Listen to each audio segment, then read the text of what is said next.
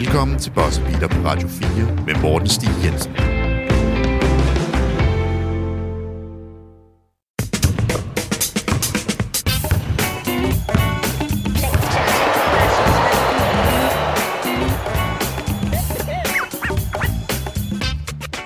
Hej og rigtig hjertelig velkommen til Bosserbiter. Mit navn det er Morten Stig Jensen, og jeg er jeres vært på det her ugentlige NBA-program.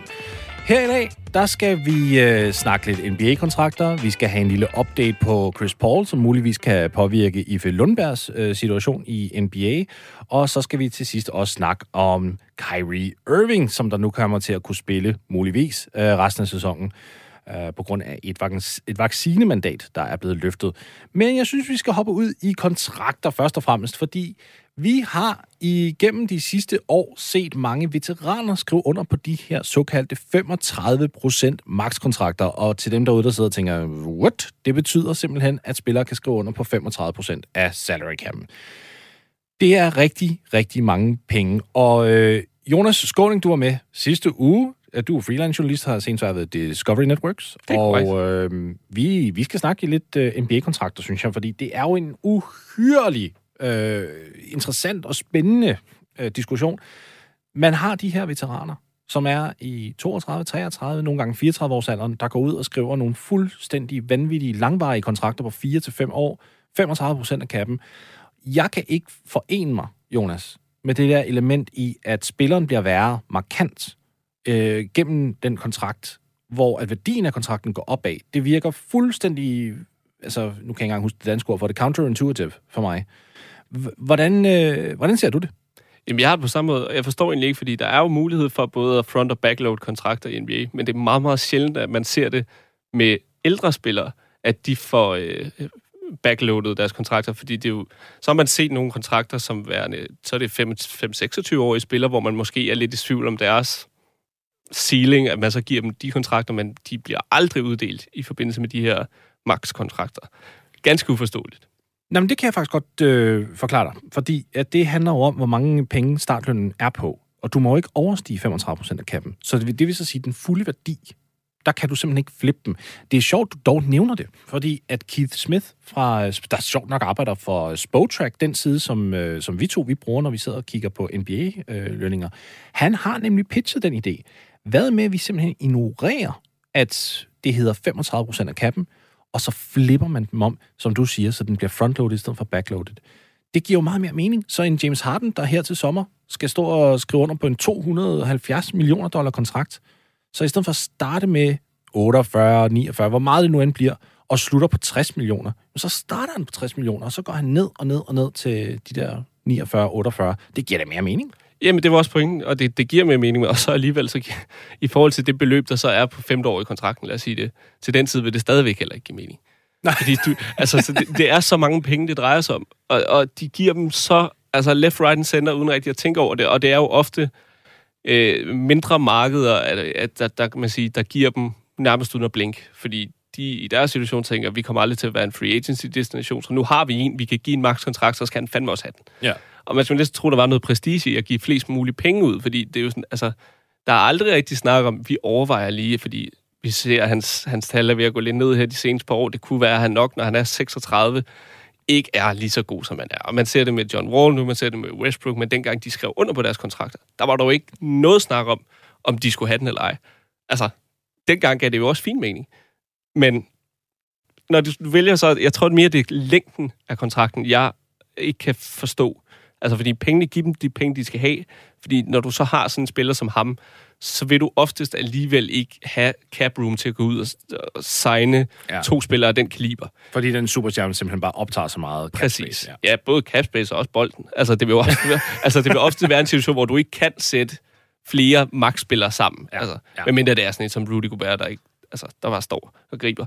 Men ellers så, altså, Nej, og dit Rudy Gobert havde. Vi må, vi må simpelthen snakke om det på et senere tidspunkt. ja, det, det er et problem. Det er virkelig. Jeg tror, det er det med mikrofonerne. Jeg ved ikke. Nej, et godt eksempel på en, jeg synes, hvor man gjorde det rigtigt, det var Bradley Beal. Ja. Hans seneste kontrakt. Hvor man kan sige, der var både noget fra øh, holdets side, sådan, okay, du har spillet vanvittigt her på det Ja. seneste. Du er eligible til en kæmpe, kæmpe kontrakt. skulle vi lige afvente og se, om det kan svare sig for os at give dig seks år på den løn, modsat Bradley Beal, der tænker, "Ah, nu har jeg ligesom prøvet det her Washington-show et par gange, det det, det, er det samme igen og igen og igen, Ja. det bliver aldrig til noget. Jeg vil gerne have mine penge, men jeg vil også gerne have muligheden for at rykke sig, hvis jeg giver det en chance mere. Og så giver man ham, var det en 2 plus 1, så vidt jeg husker, Ja, det mener jeg var. men med rigtig mange penge involveret. Ja. Og den kontrakt forstår jeg ikke, man ikke ser noget mere. Fordi den giver mening for både spillere og hold, fordi den er nemmere at trade, hvis ja. det, det, det ikke passer. Plus spilleren har også chance for at, at ligesom bestemme sin egen skæbne, som er blevet så populært i NBA. Det går så mere hen, bliver noget mere force trade, eller hvad det er. Men på den her måde, så har de jo lidt mere at skulle have sagt, og det har klubberne også. Ja, jeg vil sige, jeg synes, vi ser den kontrakt ved lidt yngre spillere øhm, hyppigere. Og, og jeg synes faktisk, det giver god mening, fordi at den her 35%-regel, øh, den træder jo først i kraft, når du har været øh, i ligaen i 10 år. Eller med mindre, at du vinder en MVP-pris eller noget lignende i den stil. Så er der nogle exceptions dertil. Men jeg kan godt forstå, at man så sidder der både som agent og som spiller og prøver at time det. Så sidder man og tænker, okay, jeg vil gerne være en free agent efter mit 10. spilår, fordi så kan jeg tage de der 35 procent. Og det er jo det, de prøver ved at skrive rundt om, på, nogle af dem i hvert fald på de her 2 plus 1, fordi så timer de det på den måde. Men det vi ser, det er efter, at spillerne er kommet over den grænse, hvor det så kun hedder de 35 procent, så tager de alle de penge, de kan få, fordi at de netop tænker, jeg er 32, jeg skal lige, jeg skal lige være sikker på, at jeg også holder. Jamen altså, det, er- det, svæ- jeg synes, det er fandme svært at, at sige, det er spillernes skyld. Altså, fordi Nej, de tager bare imod pengene. Ja, det skal de også gøre. Ja. Altså, og Ja, jeg synes, indsats. de skal prøve at få... øh, Jeg synes også, det bliver for meget med den der snak med, at de så bliver selviske, og de skal tænke på holdet og alt sådan. Det er jo Åh, ikke, det er ikke deres ansvar. Nej, det er ikke. Og deres karriere er så kort, og de skal tage alle de penge, de kan få. Ja. Så det er sådan lidt, jamen, hvad fanden gør man så? Ja, men jeg er fuldstændig, jeg er så træt af den debat der, det med, at du skal ofre for dit hold. Du, det, er- der er sådan en, en, forstå mig ret, når jeg siger det her, sådan en dansk fodboldmentalitet en gang imellem, der går ind i NBA, den der med, du skal spille med hjertet, det er hjertet, der skal bære det hele, du skal spille gratis. Sådan, Hvad? det- det er et arbejde. Hvad? Ja, lige Altså. præcis. Og, det er også, og jeg synes, det er meget vigtigt, at du faktisk kommer med den pointe, fordi på intet tidspunkt skal der peges fingre af spillerne. Og vi skal samtidig også være færre her. De store kontrakter, det, det problem, vi har, det er kun salary cap-mæssigt. Der er ingen tvivl om, at Damian Lillard for eksempel, som der skrev under på 176 millioner, og, og som kommer til at være overbetalt her om, ja, hvis han ikke allerede er det, så om to-tre år, så er han det. Så er han jo det værd for organisationen, for ligaen. PR-mæssigt, så bringer han jo meget mere ind end 176 millioner over fire år. Jamen, på, på, det store, på den store skala, så er han jo vanvittigt underbetalt. Ja, Altså, og det er jo det, der er så vanvittigt, man kan sige, og det er jo det samme, man kan begynde at snakke om deres levestandard. Ah, de har så mange penge alligevel. Ja. Men hvis du har en levestandard efter så så mange penge, og du så har for i sigte at kunne få det dobbelte Ja. hvert år, så skal jeg ikke høre nogen, der sidder og vil sige, ej, jeg havde, ikke jeg havde tænkt på holdet, og gud havde man røv. Jeg snakkede med en økonom for øh, et års tid siden, har jeg lyst til at sige. Og nu er du jo Dallas-fan. Ja. Han, gæt på, hvad hans estimerede værdi var for Luka Doncic i henhold til, hvad han gav øh, Dallas i form af indtægter, bare på grund af hans, øh, både hans, hans talent og, og, og øh, verdensomspændende renommé. Jeg vil gerne lige have det sådan officielt, at jeg er elendig til matematik. Okay. Så det her, det bliver et, altså, et virkelig ukvalificeret gæt. 300 millioner dollars. Nej, ja, for lider, jeg vil så, ja, okay. 90 millioner om året. Om året. Ja, Og det, var for et, og det var for et år siden, skal jeg lige hilse at sige, så den Ja. er stedet i mellemtiden. Han skal have noget mere i løn. Ja, og det er jo, det er jo, bare, det er jo sådan, som, som det er sat op øh, på den måde. Det betyder jo ikke nødvendigvis, at det er det, man kan få. Og det, vi snakker om, det er, at hvis salary cap er brugt, så er, det, så er det svært at gøre noget mere. Ikke fordi man kun skal leve af cap space, men det er bare svært, når der så kommer luxury tax implikationer ind over. Så, så ja, det, det er en lidt, øh, det er en lidt sjov debat. Ja, ja, men jeg synes jo også, at de begynder så at påvirke de andre spillere i ligaens kontrakter. Og det er jo, Ja. jeg tror måske, det, det hele det her med det øjebliksbillede, når man uddeler de her kontrakter. Fordi du kan få en kæmpe kontrakt baseret på en halv god sæson. Ja. Altså, al respekt for spillere som Joe Harris og Davis Bertans og alt muligt sådan noget, men som ligaen udvikler sig, hvis du skyder over 40% for træerne, så får du 20 millioner dollars om året. Fire år, lige meget. Uden betænkning. Og jeg også bare sidder og tænker sådan, jamen, kan de ikke selv se, at de kommer til at stå med et problem på et eller andet tidspunkt? Fordi især, lad os bare tage Brooklyn, altså jo, de har Kyrie Irving, og de har Kevin Durant, og selvfølgelig skal man prøve at bygge holdet op til at vinde nu. Men den værdi, de får med Joe Harris, de kunne også finde en anden, der kunne skyde mellem 38 og 42 procent for træerne. er ikke nødvendigvis lige så god som Joe Harris, men nogenlunde samme værdi for 5 millioner dollars om året. Nu skal du så sige, at Joe Harris lige skyder 10% point højere end det generelt. Det er klart. Og det er det, der forskellen ligger. Men nu er han så også skadet. Så Lige nu. Det, det, er jo sådan, altså, det, det kan vi så ikke tage højde for. Når man skriver på en kontrakt, så, så altså... men det skal man jo måske også tage højde for, ikke? Ja. Altså, når man giver en spiller som Joe Harris, der trods alt ikke har vist noget hele sin karriere, apropos det der med, at du har været i ligaen i 10 år, så kan du godt få en 35% kontrakt, fordi ja. så ved du nogenlunde, hvad det er, du får. Men mange af de, hvad jeg kalder sindssyge kontrakter, bliver uddelt på en god sæson. Og det er jo sådan, Ja. det er bare sådan, et, de kaster det bare ud og siger, fungerer det, så fungerer det. Julius Randle. Præcis. Det er klassikeren. Jeg sad, jeg var så imod hans sæson sidste år, for jeg synes, han spillede flot basket. Det var ikke det, men jeg kunne bare, jeg lugtede, at det var en outlier. Og så fik han 117 millioner. Især Altså- fordi ja, man har ikke skulle høre om andet end Knicks. De gemmer cap space, og de ja. skal være i position til de store free agents og alt sådan noget. Og nu har de halvdelen af deres salary bundet op på Julius Randle og Evan Fournier. Ah, Ja, det, det må de skulle selv have råd med. Jonas, en idé, jeg har haft et stykke tid omkring de her store 35 procents øh, makser, det er faktisk at flippe dem. Fordi der er jo det her med, du må få 30% af kappen, når du kommer efter du har færdiggjort dit syvende spilår. Og, og så er det indtil dit 9. Så 7. til 9. der kan du tjene 30% af kappen, og så efter 10, så er det jo som, som sagt de 35. Jeg tænker, flip dem. Byt dem. Start med, med de der 35 procent, fordi så hvis du er en, en spiller på 7 år, det er en, hvad er det, det er en Joel Embiid, teknisk set, for nu missede han jo de to første år, men, og det er en Zach Levine, og det er de her spillere, som der har, nu har været i ligaen i syv år. De er jo unge nok. De er 26, 27, 28 år. De kan da godt lige bære en femårig kontrakt, hvis det nu var med 35 procent. Og det vil også hjælpe holdene med at holde fast i deres superstjerner lidt længere tid, i stedet for at de går ud og skriver, som du kom ind på tidligere, de her one, altså 2 plus ones. Hvorfor, øh, hvorfor tror du ikke, at det bliver underholdt lidt mere? Fordi jeg tænker da, og det er ikke fordi, jeg skal sidde og pusse min egen glorie her og tænke, hey, fantastisk idé, Morten Stig, men, men jeg synes da, at der ligger noget, noget i det. Altså, det er jo sjovere, når vi er uenige. Men jeg er faktisk helt enig. Altså, jeg, for, jeg forstår det heller ikke. Fordi du får maks værdi for dine penge så. Præcis. Og, og at NBA ikke selv tænker, at det er bedre for deres brand at have altså, spillere på toppen af deres karriere på, med de bedste kontrakter, de får. Yep. Altså, jeg har jo, altså, hvis jeg skal komme med sådan en helt drastisk holdning, så synes jeg slet ikke, at kontrakterne skal være bestemt ud fra ancienitet og altså, procenter af kappen og alt sådan noget. Jeg synes bare, man skal have lov til at give en spiller den værdi, man mener, de er værd. Ja. Altså, det synes jeg vil give meget bedre mening. Og så men, må du men struktur- så, så kommer de rige klubber jo ind. Det er klart. Det, så har vi et fodboldsystem, og det er jo det, som... He- hvor er det egentlig også pudsigt, at i USA alle steder, der ønsker de at have det her parity. Men i Europa, der er vi stik modsat, til trods for, at vi har velfærdssystemer og det ene og det andet. Det er lidt sjovt. Det er lidt skørt. Det er lidt skørt. Men så må man have nogle... Altså, hvis du så vælger at gå min idé, så må du have nogle strengere krav til, hvor meget du må gå over salary cap. Altså, ja. at, at, så skal det... Så sæt procenterne der. Altså, så sige, at så er det fuldstændig hardcapped. Ja. Og så har du en exception ud fra øh, nogle spillere, du har traded, øh, hvor mange penge du har betalt luxury tax de seneste 10 år, et eller andet. Ja. Whatever. Det skal ikke være 30 millioner, du kan gå over.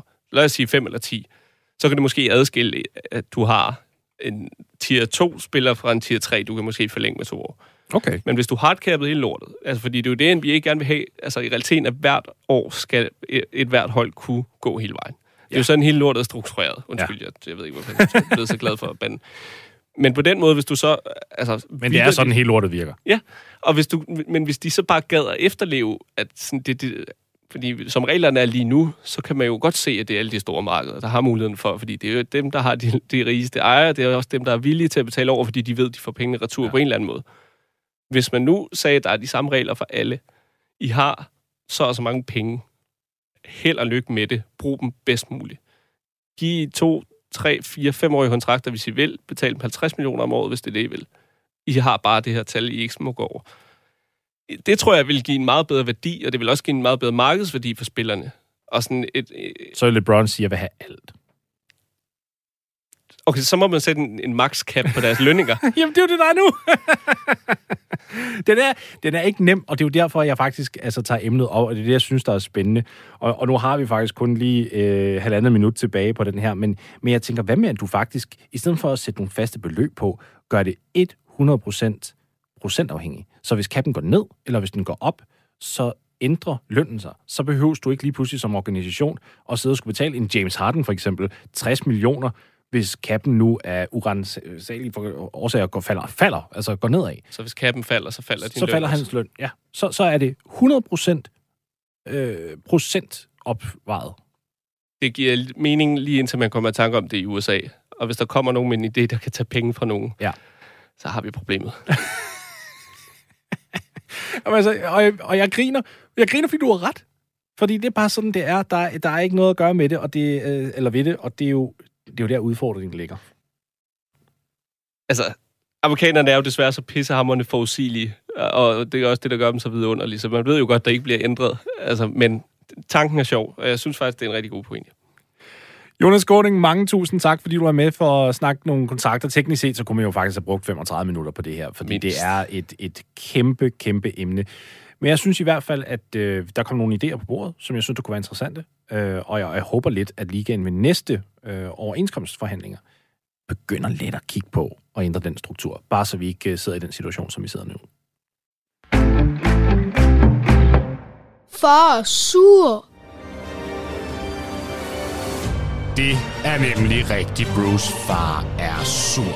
Far er sur over gammeldags basketballpurister, der bruger NCAA-turneringen March Madness som en eller anden form for bevis på, at spillere i college er bedre, eller har bedre fundamenter, eller prøver mere, end hvad man ser i NBA kan vi godt lige tage en snapper, for det er simpelthen så forkert, og det er fornærmende for de spillere, som der har lagt indsatsen og det hårde arbejde ind i at komme til NBA. Spillet er enormt anderledes i NCAA. Der bliver spillet mere zone, der er ikke så meget mand til mand, og man dækker som regel for holdets hvad, 10-12 spillere, der stort set ikke kan spille basketball professionelt, fordi de ikke kan bryde en simpel zone. Spillet er ikke bedre. Spillerne prøver ikke mere. Hold nu op. Det er ikke fordi, jeg ikke værdsætter college basket. Det gør jeg i allerhøjeste grad. Men hvis vi skal sidde her og prøve at drage en direkte parallel til NBA og nå den konklusion, der hedder, at produktet i college basket er på nogen måde bedre, og der er et større indsats, jamen så er det en fejlagtig præmisse. For det er simpelthen ikke sandt. Basket i college kan være sjovt på grund af, at man ser nogle spillere, der muligvis bliver til noget senere hen. Men når vi kigger på systemer, vi kigger på angrebskæder, vi kigger på forsvarsegenskaber, så er det bare et andet produkt, som der er langt lavere end NBA. Faktisk er det også langt lavere end de fleste europæiske ligaer, for det er ikke professionelle spillere. Så når vi hører de her gamle, sure mennesker, der fejrer college-spillet og siger, at det er mere etisk korrekt, for der er ikke penge involveret, og jeg ved ikke hvad, så det eneste, jeg hører, det er sure, gamle, hvide mænd, som der er bidre over, at der er nogen, der tjener penge på den sport, de udøver. Stop!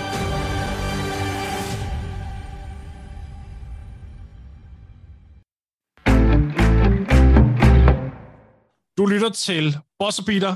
Jeg er jeres vært, Morten Stig Jensen, og nu skal vi til noget helt andet. Ife Lundberg, som vi alle sammen ved, har jo skrevet under med Phoenix Suns på en two-way contract, som det nu hedder. Og øh, der var jo optimisme omkring hans chancer for at komme på banen, øh, hvor en af grundene for, det var jo, at Chris Paul var skadet og havde misset betragtelig tid, og kunne komme til at misse betragtelig yderligere tid. Nu står vi dog i den situation, at Chris Paul måske er på vej tilbage på banen, og det kunne jo have en påvirkning, desværre negativt set, for de minutter, set med danske briller, som Ife Lundberg kunne få sig. Derfor har jeg hed øh, fuldkortskribent og redaktør Jakob Rand ind for at snakke om, øh, om den her udvikling. Velkommen til programmet, Jakob. Tusind tak, Morten. Hvad, hvad, hvad skal vi gøre os her altså, med, med den nyhed, at Paul nu kommer tilbage? Fordi vi kigger jo stadig på, at det her det er slutfaserne af grundspillet. Skal vi være bekymret for, at Chris Paul øh, kommer ind og overtager nogle minutter, som der muligvis var reserveret til IFE? Eller skal vi traditionen tro nok antage, at Phoenix, og i hvert fald de gode klubber i NBA, sparer deres stjerner og giver altså two-way-kontrakter og øh, bænkspiller lidt flere muligheder? Det, det er en svær situation, synes jeg, fordi at øh, slutspillet er lige om lidt. og øh, det vil være rigtig godt for Phoenix at få Chris Paul ind i den her rotation igen. Så jeg er helt sikker på, at der nok forsvinder nogle af de minutter, som helt sikkert ville have været der, hvis nu Ife havde, øh, eller hvis Chris Paul ikke havde været skadet.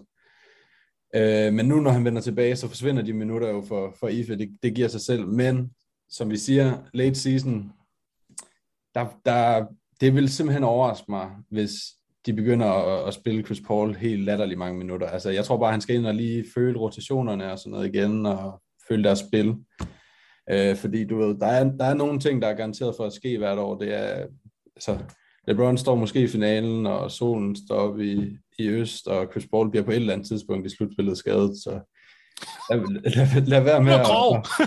ja, men altså, Warriors-serien, øh, hvor de kunne gå i finalen, og Lakers-serien sidste år, der kunne han jo nærmest ikke skyde, så jeg, jeg, jeg tror, at der bliver minutter for Ife. Det, det, det er jeg næsten sikker på. Det, som der faktisk taler imod det en lille bitte smule, det er, at Chris Paul her i år snitter 33 minutter per kamp i grundspillet. Det er jo det højeste, han har snittet, siden han var 29 år gammel tilbage i 2015. Hvad gør vi med det? vi, vi gør det, at øh, vi håber, at, at Ife han kan komme over og, og virkelig vise over for trænerstaben, at han er en rigtig spiller, der kan få Chris Paul ud på den bænk. Altså, han skal jo ikke selvfølgelig starte hos Chris Paul, det er ikke det, jeg siger, men han skal i hvert fald vise, at øh, det er ikke nødvendigt for Phoenix Suns at spille Chris Paul så meget som 33 minutter per kamp. Den synes jeg er interessant, den vinkel, fordi det er jo faktisk sandt. Hvis man kigger en lille smule skeptisk på det, så ved vi jo også godt, at der har været nogle problemer med nogle af backup point guards. Uh, altså, Alfred Payton har jo ikke leveret på nogen måder. Han, har, han har spillet under niveau hele sæsonen. Så hvis man, man tager den lidt negative hat på, så kan man jo sige, at Chris Pauls 33 minutter muligvis er et resultat af, at de ikke har den nødvendige dybde uh, på de pladser. Nu ved jeg selvfølgelig godt, at de har en Cameron Payne og en, en Aaron Holiday, men de spiller jo begge to altså combo guard roller. Altså, det er jo ikke nødvendigvis det, som vi klassificerer som pass first point guards. Øh, og, og så ved jeg jo ikke, om vi skal klassificere Ife faktisk som en, som, som en pass first point guard heller, men lige meget hvad, hvis man så rykker en spiller som Alfred Payton ud af rotationen, og man hiver Ife ind, så kunne det jo måske være, at man fik noget mere stabil produktion, der kunne føre til nogle flere chancer. Helt sikkert. Altså det, det må jo, som du siger, snakke ind i, i narrativet, at, at hvis Sport spiller så meget, så er det fordi, han bliver nødt til at spille så meget. Og Cameron Payne har leveret, og han har også leveret øh, på det seneste. Han har været lidt småskadet, men Alfred Payton, som du siger, har været skuffende. Landry Shamet, jeg ved ikke om, jeg synes, han har været skuffende. Jeg synes ikke, han har spillet sådan, wow. Så der er jo plads til Ife ind i den her rotation. Så ja, det er bare, det er virkelig bare for Ife om at komme over og gribe den her mulighed, fordi der er en mulighed for at få minutter på det her hold, selvom det er det bedste hold i NBA lige nu det skal jo også siges, at en spiller som Alfred Payton, som jeg har snakket om, han står jo i en lidt kuriøs situation, fordi altså, han, han er decideret dårlig lige nu. I hvert fald sådan, som han har spillet her i år. Vi snakker om en spiller, der rammer 38% af sine skud, øh, 25% for træeren. Altså, han er bare ikke en offensiv trussel på nogen måder. Og Ife, som det ser ud lige nu, på grund af, at han er på den her two-way-kontrakt, så kan han jo ikke deltage i slutspillet. Det vil sige, at Son skal tage en beslutning, inden de går ind i slutspillet, om de skal vippe Alfred Payton af pinden, og faktisk fyre ham, som man kalder det på dansk, det hedder mm. wave derover, og simpelthen lade ham komme ud på, på free agent-markedet, så de øh, åbner en roster spot til IFE, hvor de så konverterer hans two-way-kontrakt til en normal kontrakt. Hvad, hvad, nu ved jeg jo godt, at vi ikke har set et eneste sekund med IFE derovre endnu. Han er faktisk stadigvæk i Danmark lige nu, i hvert fald, og vi optager det her segment øh, onsdag. Men hvad, hvad siger din mere fornemmelse? Ja, det, det er jo øh, den svær, fordi at øh, i sidste uge i jeres øh, program der fik man jo pludselig tanken ind i hovedet om, at hvad nu, hvis det ikke går godt? Og det er jo en tanke, man ikke sådan, som lige... Nå, det, det vil jeg sige, det var min sportschef, der havde ja, den tanke. Jeg, jeg havde meget svært ved at forene mig med den tanke overhovedet. ja. jeg, jeg tror, at du ved, det lyder op på Ife som om, at han, han er meget uh, confident i, at hans spil passer nærmest bedre til NBA, og øh, jeg vil ja. sige, at Alfred Paytons spil overhovedet ikke passer til NBA, i hvert fald, I hvert fald som han leverer. Så allerede der er der jo måske bare selvtillid, der, der kan smide Alfred Payton af holdet. Altså, jeg tror da sagtens, at vi kommer ind med en, altså nu vil jeg ikke sidde og bande på ret, men en fuck dig mentalitet at sige, at jeg er sgu bedre end nogle af de andre til at være her. Det skal man jo have for at være i NBA. Ved du hvad, Så- det, det, må du, det må du godt sige. Du må endda sige det igen. Jamen, så synes jeg, han skal komme ind med en fuck dig mentalitet til alle. Sådan, sådan. Det, det kan vi godt støtte op omkring. Jakob Brandt, tusind tak, fordi du lige tog dig øh, din tid til at gå ind i den her lille update, fordi det er jo en, en kuriøs situation, det hele, og der er mange, der er mange if'er. Hmm. Det, det pond, det er jeg meget stolt af. Er Hvad hedder det øhm, til den her situation? Så tusind tak, fordi du er med, og jeg håber, at vi, øh, vi kan hive dig tilbage på programmet en anden gang i et lidt længere format. Det kan jeg altid. Og fra Ife Lundberg til Kyrie Irving. Det er en stor kontrast, men vi bliver nødt til at komme ind på det, fordi Kyrie Irving har jo ikke spillet særlig mange kampe i år. Der har været et, vac- et vaccinemandat øh, i New York, som der har gjort, at han faktisk simpelthen måtte spille på hjemmebane, og der er også visse udbane øh, stadions, han simpelthen ikke måtte deltage i. Det mandat, det er ved at blive løftet, så han faktisk nu kan spille resten af sæsonen for Brooklyn Nets, hvilket muligvis bringer dem tilbage på mesterskabsjagten. Det må vi jo lige prøve at finde ud af. Med mig her i dag for at diskutere den her udvikling, det er Philip Selman fra DR Sporten. Velkommen til, Philip. Tak skal du have, Morten, og tak fordi jeg måtte være med. Selvfølgelig. Nu skal du høre, jeg står jo lidt i en, en kuriøs situation her, fordi jeg elsker jo Kyrie Irving, basketballspilleren. Og øh, jeg, ved, jeg har ikke lyst til at gå for meget ind i hans personlige kuriositeter, fordi det kan der være et hav af årsager for. Altså det med øh, fl- flad jord og alt det, det, det er hvad det er. Basketballmæssigt, Philip, så er det jo svært at komme udenom det faktum, at han er en uhyre kreativ playmaker, som der bare kan ligge oceaner af point på, på kontoen.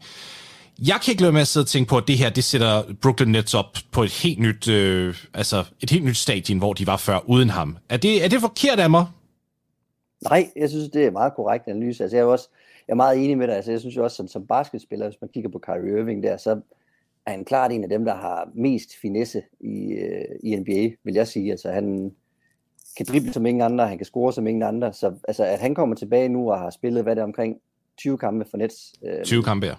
Ja, det, altså, det tilføjer bare en ny dimension, fordi man kan også sige, at de har Ben Simmons, der nu forhåbentlig bliver fri for at skyde for meget, øh, kan fokusere på aflevere, dække forsvar. Øh, Hvis han overhovedet kommer tilbage jo.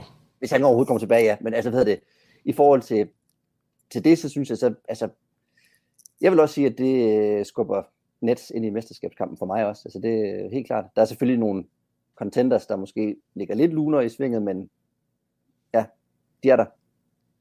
Spillemæssigt vil jeg gerne komme lidt ind på det. Sådan lidt mere, det mere taktiske, fordi noget af det, vi så, da James Harden var der, det var jo faktisk, at Kyrie blev gjort mere til en, forstå mig ret, når jeg siger det her, traditionel shooting guard. Positioner er jo mere eller mindre døde, men det var det der med, at han blev frigjort. Han skulle ikke have bolden så meget i hænderne for at være playmaker der, der sagde Steve Nash simpelthen, prøv at høre, du, du skal frigøres, og, og du skal have lov til at skyde bolden. Du behøver sikkert have den her, det her ekstra byrde med at skulle gå ud og få dig 10 assist, eller hvad pokker det nu end var. Nu nåede de ikke at spille voldsomt lang tid sammen. Det er jo selvfølgelig øh, en, en rigtig observation, fordi at Harden er nu i Philadelphia, og Ben Simmons, som du snakkede om, kommer jo den anden vej. Men hvis Ben Simmons ikke kommer tilbage, Philip, så står vi jo i en situation, hvor at Kyrie bliver nødt til at overtage mere af det her ball handling responsibility, som man kalder det. Hvad, altså, kommer det til at ofre noget på bundlinjen for pointproduktionen øh, i forhold til ham, eller er vi ude i en situation nu, at fordi han har så raske ben og så friske ben, at så kan han måske godt jonglere begge ansvar? Altså, det er svært at sige, synes jeg, jeg, jeg tror godt, at han kan jonglere begge ting. Altså, det har han jo gjort tidligere i sin karriere også, og har været yderst effektiv, så jeg tror, at han, han vil da kunne løfte. Øh, spørgsmålet er så bare om, altså fordi jeg synes jo netop, at, at med KD og Kyrie Irving, når de rammer det, jeg kan huske, hvornår det var de sidste, der scorede 80 point til sammen, eller hvad det var, øh, så, så er det jo meget svært at dække op for det ja. uhyggelige altså pres, som de kan lægge, ikke? men det kræver så også, at de gør det, fordi udover de to, så er der bare ikke vildt meget at komme efter sådan øh, på regulær basis, eller man siger. Jeg er heller ikke sådan helt vild med deres forsvar, så på den måde, så tror jeg, så altså han skal levere Kyrie Irving, og det tror jeg også, han kan, men, men det, det er et pres at lægge på ham. Siger du virkelig til mig, at du har et problem med ligaens øh, 22. bedste forsvar ud af 30? Ja, jeg har, jeg har ikke den store fidus til, at, at de sådan på, på fast basis kan lukke ned for det. Lad os bare sige det sådan, morgen. ja, jeg, jeg, jeg har det også lidt som dig. Offensivt, der har jeg ikke de store bekymringer. Fordi hvis vi, hvis vi skal være helt ærlige ved os selv her, så stoler vi alle sammen jo også på Kevin Durant, både som scorer, men faktisk også som playmaker. Vi har jo set ham flere gange i løbet af karrieren nærme sig og faktisk været over de der fem assists per kamp. Ikke fordi, at assist per kamp er den store indikator på noget som helst, det er bare rå stats, men han er en spiller, der kan finde de åbne, og han er en spiller, som der er i stand til at faktisk kunne aflevere bolden, både når han driver, både når han står ude bag trepointslinjen, og faktisk også når han er inde i posten. KD er jo en meget undervurderet øh, playmaker på den måde, så jeg er faktisk ikke voldsomt bekymret øh, heller for det. Jeg synes dog, det er interessant at se, når alt kommer til hvem kommer så til at tage skuddet? Kommer de begge to til at være uselviske, når vi kommer ind i fire kvarter, eller kommer de til at bare gun? Fordi når man har en Seth Curry ved siden af, han er jo heller ikke en playmaker. Han er jo også en skytte. Så der er lige pludselig mange kokke, når, øh, når, det, når det kommer til simpelthen, hvem skal tage skuddene. Og, og det er nok der, hvor jeg tænker, kan det gå offensivt? Men det, det er marginalerne, jeg tænker det. Det helt store problem, som vi også kom ind på, det er selvfølgelig forsvaret. Er der noget, hvis vi skal sidde her og spille general manager, så vi skal spille træner og alt det her, er der noget, vi kan, vi kan gøre for dem, som, hvor vi kan løse det? Er der, er der en, en taktik, de kan anvende, som vi ikke har overvejet endnu? Det, det synes jeg, det er jo svært at sige, fordi jeg synes jo netop, at det, det er det der med, altså, det, det er lagt så meget an på, at det skal gå offensivt. Så altså, hvis de skal til at lave et eller andet, som måske fra det, så ved jeg heller ikke, om, om det kan vise sig at være en stor del fordel. Så selv uanset hvad vi leger med som af, brækker som GM, så tænker jeg så, altså, på det du sagde før med, um, hvis man så begynder at lægge spillet om, vil det så skade dem altså, på andre fronter? Det, jeg, jeg ved det ja. ikke. Altså, der, der må jeg melde pas, tror jeg. Jamen, det er nemlig også det, jeg gør. Fordi jeg sidder der, og jeg går den roster igennem spiller for spiller og jeg har utrolig svært ved at se, hvor der kan komme de her nødvendige hjælpemidler. Du, vi snakkede jo om, at de var så potente offensivt, men til trods for det, så er der en Joe Harris, der er ude resten af året. Det er altså en mm. mindre floor spacer også. Så der er nogle ting, der skal gøres op for. De gode forsvarsspillere, de har, så som Bruce Brown, er ikke en floor spacer, så når han kommer ind, så skal man ligesom finde ud af, hvordan får vi ham i, øh, hvordan får vi ham kørende offensivt, fordi du kommer ikke til at ud og sprede gulvet.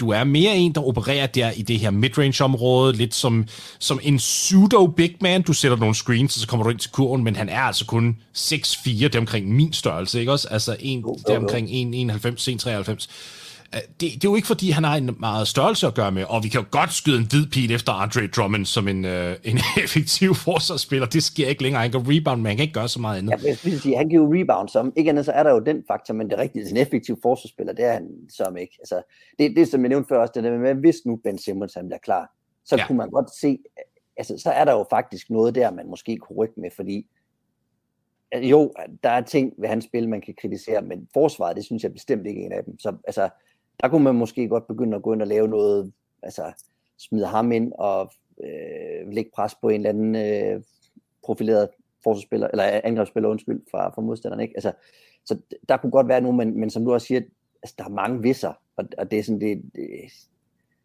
det er jo også svært at, at planlægge et mesterskab øh, generelt, ikke? Men hvis der så oven i købet er, er masser af visser, så bliver det jo bare endnu mere op og, og og det fører mig faktisk lidt tilbage til Kyrie, fordi det er der, hvor jeg tænker, det er der, Achilles-hælen kommer ind. En ting er, at når vi snakker om ham som spiller, så er vi altid tilbage ved offensiven. Det der med, at han jo godt kan snit 30, hvis det han har lyst til. Han kan også agere playmaker, hvis det er det, der er behov for. Han kan gøre alle de her fuldstændig vanvittige ting offensivt, hvor han mere eller mindre tager alle fem øh, spillere i en forsvarskæde, dribler rundt om dem i cirkler og ender med en layup. Men defensivt, jo, jeg vil gå så langt og sige, at han er blevet en smule bedre, siden han kom ind i ligaen i 2011. Men vi kigger ikke på en spiller, som der er en stor forskel på den ende af banen. Vi ser ham stadigvæk mentalt tjekke ud defensivt. Altså, han misser defensive rotationer. Han kommer ikke til at, at tilbyde særlig meget hjælpeforsvar heller.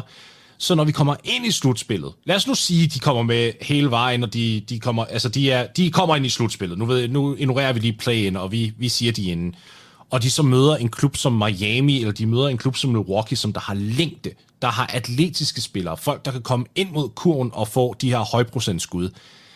Altså, er, er vi bare ude i, at vi næsten bliver nødt til at kigge på Brooklyn og så sige, okay, godt forsøg, men prøv igen næste år. Nej, jeg, altså, jeg, jeg, jeg tror på dem et eller andet sted, også fordi, altså, jeg kan godt lide dem med, med Kyrie Irving tilbage. Jeg ved godt, at han har jo aldrig været, hvad hedder det, øh, defensive player. Han er ikke Ben Simmons. Nej, det er han ikke. Men omvendt, men, så har de også skibet James Harden afsted, som altså, om muligt var endnu ringere forsvarsspiller end Kyrie Irving. Øhm, og altså, på den måde, så kan man sige, så er det jo opgraderet og, altså, øh, på den defensive front, øh, forstår mig ret. Hvad det? Så, så, altså, jeg, jeg tror egentlig på, at altså, igen, hvis de her ting her kan blive vendt til plusser, og du får alle spillerne tilbage, og øh, kemien kommer op og stå, fordi det er jo også en faktor. Altså, nu har de jo ikke spillet sammen i ret mange kampe. Øh, ben Simmons er ny, så det er jo også noget, der skal klikke. Ikke? Men hvis det kommer til det, så jeg tror, jeg tror på, at de godt kan komme langt i playoffs. Det må jeg skulle sige, eller Søren sige, det. Og det kan godt være, det er lidt af et hot take, men jeg tænker, at, at, at der er ikke mange i East, der hvis det, det kommer op og klik, kan for, altså sådan, som, som kan true Nets ud over box. Celtics selvfølgelig også, som er lidt unge, og Miami, så altså, jeg synes, jeg synes, de ligger godt til. Interessant, du nævner Celtics. Den mm. kan jeg godt lide. Den, det, og, og der antager jeg, at det er fordi, de simpelthen har spillet så godt, som de nu har efter årsskiftet.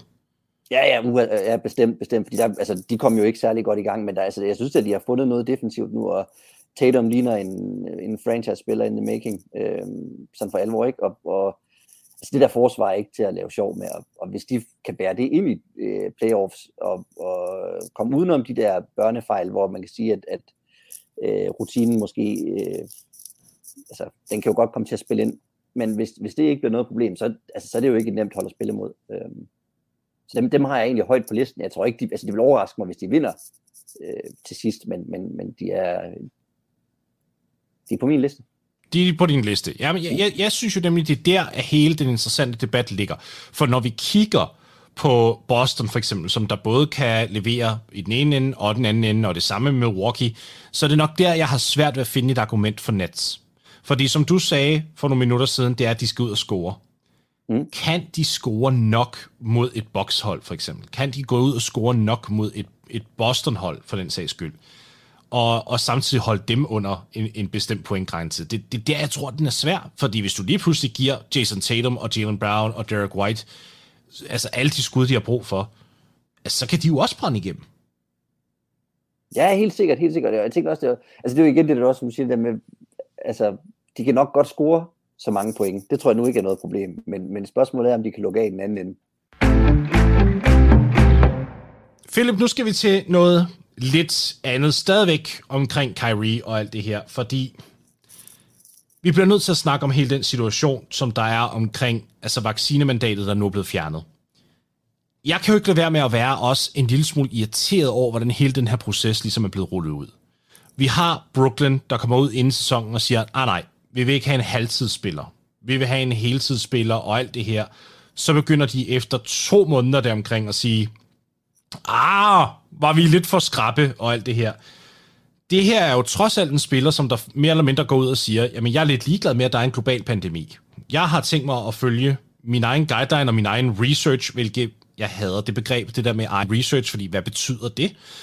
Men er er der noget her, som der for dig at se, der er uetisk i, at Brooklyn bare spillede den på den måde, i stedet for ligesom at tage en, en hård stans, som de jo startede med, bare for bare af senere? Altså jeg synes jo i hvert fald lidt, at man blåstempler hvad hedder det, hans beslutning i starten. Ikke? Altså at, at man på en eller anden måde så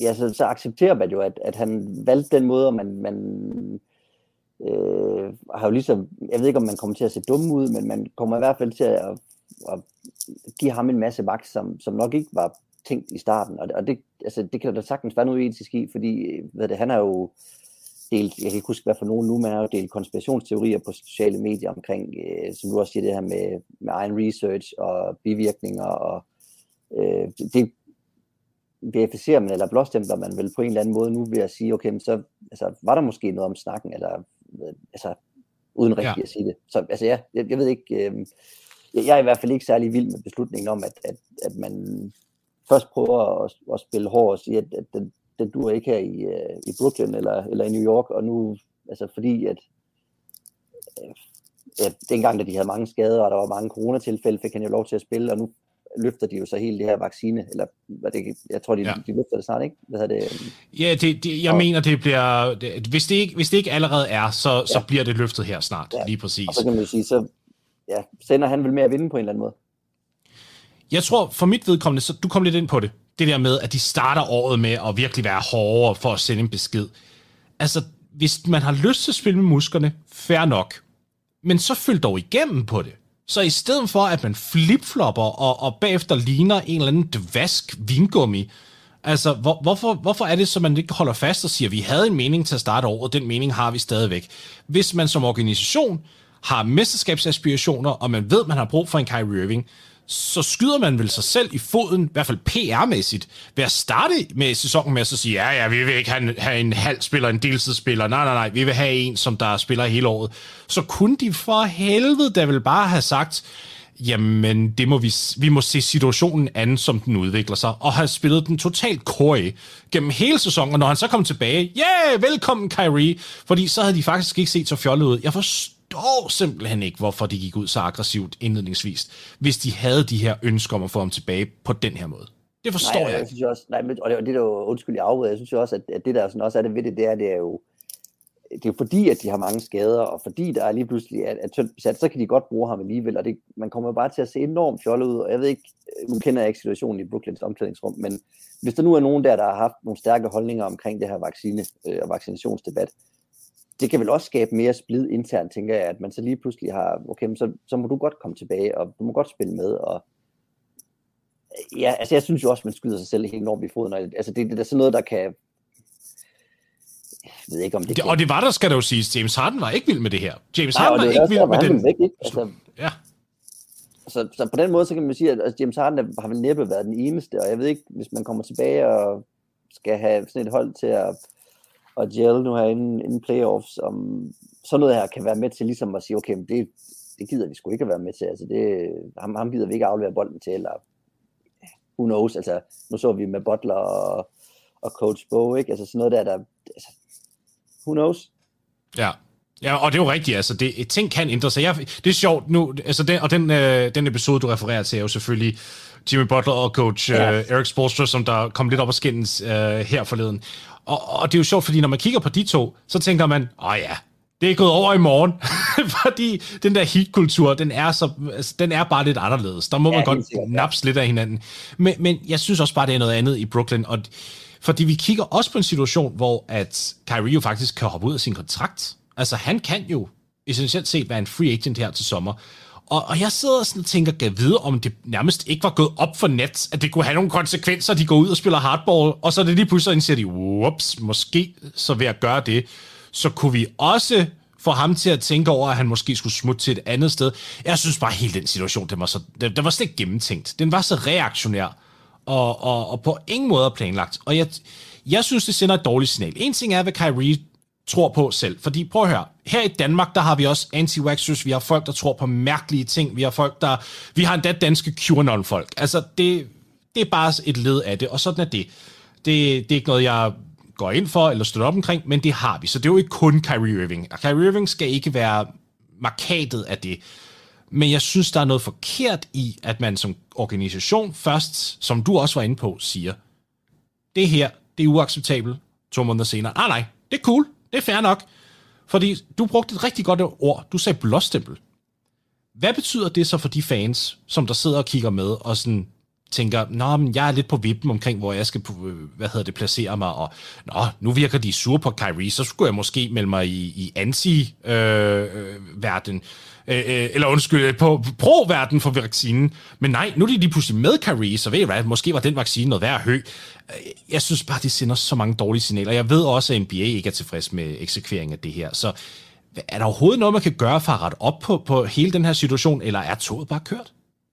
Altså, jeg er jo bange for, at toget er kørt. Ikke? Altså, altså selvfølgelig jo, man kan jo sige, at til sommer, så skilles man, og så kan man måske på en eller anden måde redde lidt af det, og man kan sige også, altså, tiden gør jo mange ting i NBA, ikke? Altså hvis de ja. begynder at vinde en hul masse kampe, og Kyrie Irving kører mesterskabet hjem, og alt sådan noget der, så bliver sådan nogle ting her jo hurtigt glemt, men altså jeg synes jo, og det er jo nok også fordi det er et øjeblik spillet nu, og øh, debatten kører, og vi er i gang med at snakke om det og sådan noget, men, men for mig at sige, så er det jo svært at være sådan en, en situation, hvor altså, du har lagt så hårdt for land og sagt, at det duer ikke, du kan ikke få lov til at kun at spille ude bag en kampe, og det, altså, det er dårligt nok acceptabelt, at du ikke gider bare at tage det første skud der. Øh, og nu står vi sgu lidt på det ene ben, og det går ondt i knæet allerede. Ikke? Altså, vi er på vej til at ryge helt i knæ. Øh, så må du godt spille. Og, og nu er det så endnu mere sådan, altså, ja, så jeg ved ikke, hvad du tænker, men jeg synes i hvert fald ikke, at, at der sådan er super meget tilbage skin på læsen og hvad for dem. Altså, Nej, jeg, jeg er enig, og, øh, og det er faktisk, det fører mig hen til det sidste sådan lille emne, jeg gerne vil tage op her. Fordi de gik jo all in for tre år siden.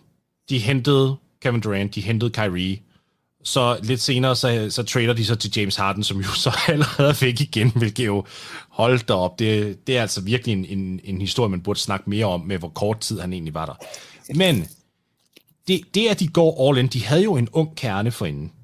Og de havde en, en, jeg vil sige, et fundament af uselviske spillere, der leverede for hinanden, der spillede for hinanden, det, de havde opbakningen i Brooklyn, og så går de væk fra det, går all in på free agency og superstjerner, hvilket, tag ikke fejl, jeg tror altid, at vejen frem til et mesterskab, det er superstjerner. Men jeg kan godt mærke, i, i hvert fald de cirkler, jeg vil gå sige, at Nets fans, til trods for, at man har en Kyrie Irving og en Kevin Durant og en Ben Simmons, der er slet ikke samme entusiasme, som da det var Jared Allen, der var spænding om, og Caris LeVert og alle de her gutter. Har man muligvis gået ind i noget købebold her, som der faktisk kan fjerne noget goodwill for fanbasen også, ved at faktisk at gå den her rute? Og er det et kæmpe flop, hvis de ikke vinder et mesterskab? Ja, det vil jeg, jeg vil synes, det er, det er et flop. At, altså, og man kan jo allerede tænke sådan lidt om, er det allerede været kult sejl ved, at, at James Harden han blev skibet afsted. Ikke? Altså nu, Ben Simmons kan øh, tilføje noget, som måske kan få det til at klikke endnu bedre, end, end det gjorde før. Det, det er jo noget, der vi skal vente og se. Ikke? Men ja, altså, det synes jeg, og, og noget andet er også at det der med, at, at som du sagde før med Jared Allen og, og den unge kerne, der var før, at, at der er jo nogle gange, altså, der er jo bare en anden forbindelse fra fans til et hold, hvor man kan sige, okay, de her gutter, de har været med, fra de var helt unge, det var nogen, vi fandt selv, det var nogen, der blev groomet, dem kan vi relatere til, fordi de kender øh, Brooklyn Nets måden at spille på. Så køber man bare ind på det projekt på en anden måde, end at, at øh, du pansætter hele din fremtid, fordi der er de her mulige øh, superstjerner, som kan vinde noget. Det er et quick fix, det er et købebold, som du kalder det. Hvad det, det, det er jo, jo, det er sjovt at vinde mange kampe og mesterskaber og sådan noget, men, men det er også sværere at, at, at skabe en relation, fordi det er noget, der er købt dyrt. Og hvis det så ikke fungerer, så er det også noget, som er rigtig nemt at blive træt af. Fordi at der ligesom er, de kan jo godt huske tiden med Jared Allen, går jeg ud fra fans til der, ikke? Og det var sådan lidt, det var også et hipsterhold på mange måder, Brooklyn Nets. Altså på den måde, så var det jo vildt meget øh, goodwill, de fik på at være den der lidt sjove, hippe øh, bror lige over på den anden side af broen. Og nu blev det noget, der, der det skulle bare sådan lidt, der er meget brugt overfra, ikke? og der er mange af de der utilpassede superstjerner, og der er meget sådan, øh, som ikke lykkes, og så er de måske lige pludselig tippet over til at være sådan en hold, som folk lige pludselig synes, det er sjovt at tabe. For at det er sådan noget, som alle måske havde lidt som ens andet hold, efter man øh, var fan af noget, men så var der faktisk net, der var lidt seje, ikke? men nu er det sådan blevet dem der, som de må gerne... Du siger, det er goodwillen. Hører jeg dig rigtigt, hvis jeg siger, at det, det lyder som om, du siger, det er goodwillen, der mangler nu? Ja, det tror jeg. Det synes jeg. Altså, fordi der er jo lidt det der... Øh, altså, de har måske øh, skudt folk lidt mod hårene, og altså, der er jo meldt bombastisk ud, og så lykkes det ikke lige pludselig. Altså, der er jo også bare tit det der med, når noget bliver for godt, så vil man gerne se det fejl, ikke? Og det kan godt være, jeg ved ikke, altså, de nåede jo aldrig rigtig at vinde mesterskab, men jeg tror, der mangler noget goodwill, fordi der bare har været så meget bøvl i Brooklyn. Ja, og det er jo faktisk en af de nedsider, som der kan være ved at... Og jeg, jeg hader egentlig, at jeg brugt ordet købehold, fordi det er amerikansk sport, der er det jo altid. Hvis du, hvis du får en spiller i free agency, altså alle spiller jo med de, med de samme regler, de har den samme form for, for salary cap og sådan nogle ting, så købehold er, er et unfair begreb for mig. Så undskyld danske Nets-fans, den må I ikke holde op imod mig. Det, altså, de, de, ja. de var i hvert fald offensiv i deres handle. Ja. Ikke? Præcis, de går efter stjernerne, og det er jo egentlig også på et eller andet plan fair nok. Jeg tror bare, jeg var overrasket over, hvor meget de sendte ud også igennem den periode, også især for at hente Harden ind, fordi jeg tror, man glemmer lidt, at når man havde en Jared Allen, man havde en Caris LeVert, man havde en Spencer Dinwiddie, man havde de her spillere, så var det jo ikke, fordi det kun var dem, man havde. Fordi man havde jo cap space til at gå ud og også skrive med andre spillere. Man havde jo stadigvæk draft picks, man ikke havde opgivet på det tidspunkt. Så man kunne stadigvæk have bygget mere og mere på det hold, til man måske var nået til sådan en kollektiv samling, hvor man tænkte, nu kan vi rent faktisk lave et run, og vi kan faktisk holde det her mesterskabsvindue åbent i 5-7 år, muligvis. Selvfølgelig så skulle man ramme rigtige draft, når man skulle, vente, man skulle hente de rigtige free agents. Og jeg kan også forstå, at der er ikke nogen, der siger nej tak til en Kevin Durant. Det, det er jo åbenlyst. Men når jeg sidder og kigger på hele den her Nets-æra, efter de, de skiftede øh, fokus, så synes jeg bare, at vi har snakket om mere i negativ regi end positivt, og det synes jeg også selv fanbasen har, og det synes jeg er bemærkelsesværdigt. Så jeg, jeg tror, du rammer den lige i røven, Philip, når du siger det der med, med goodwill. Jeg, jeg tror, det er det, der mangler, og jeg tror, fans har brug for et produkt i Brooklyn, de virkelig kan støtte op omkring. Og når der er så meget drama rundt omkring klubben, stort set hele tiden, så er det rigtig svært.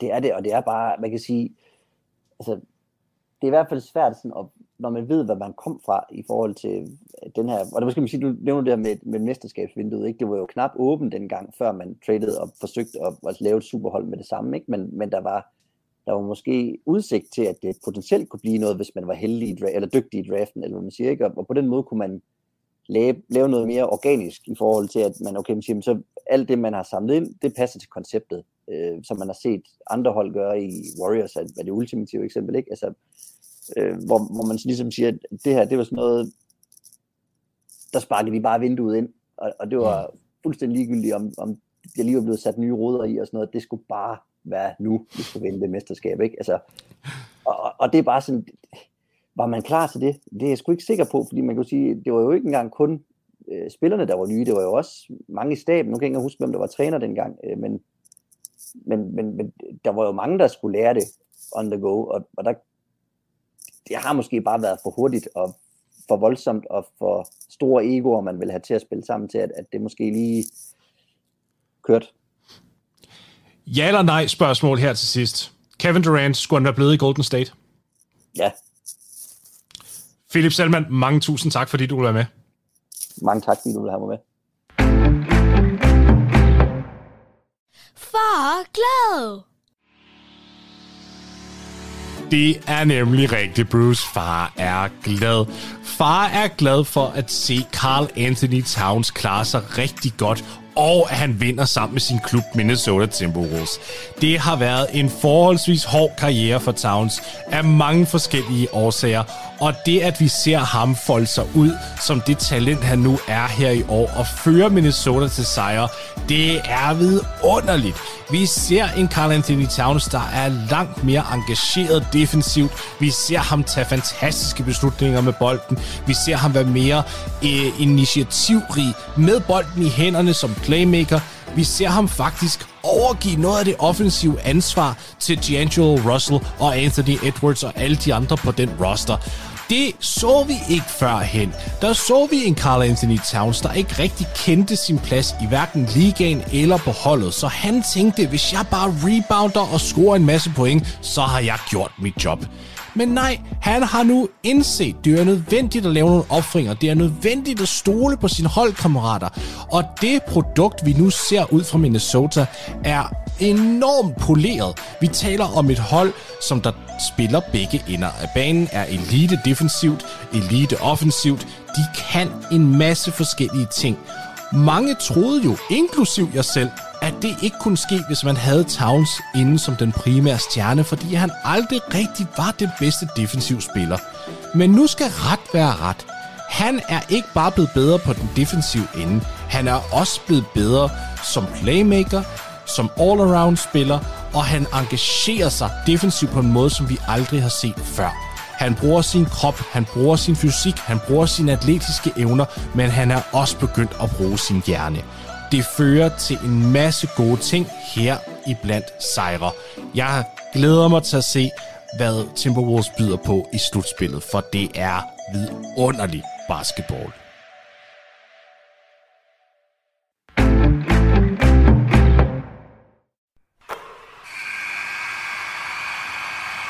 Det var bosseren, og jeg vil gerne sige tusind tak for denne gang, for at lytte med til Bosserbitter. Jeg vil gerne sige tak til mine gæster, Jonas Skåning, Jakob Rand og Philip Selman, for at være med, hvor vi dækkede nogle, øh, nogle emner, jeg synes, der var rimelig relevante lige at hive op.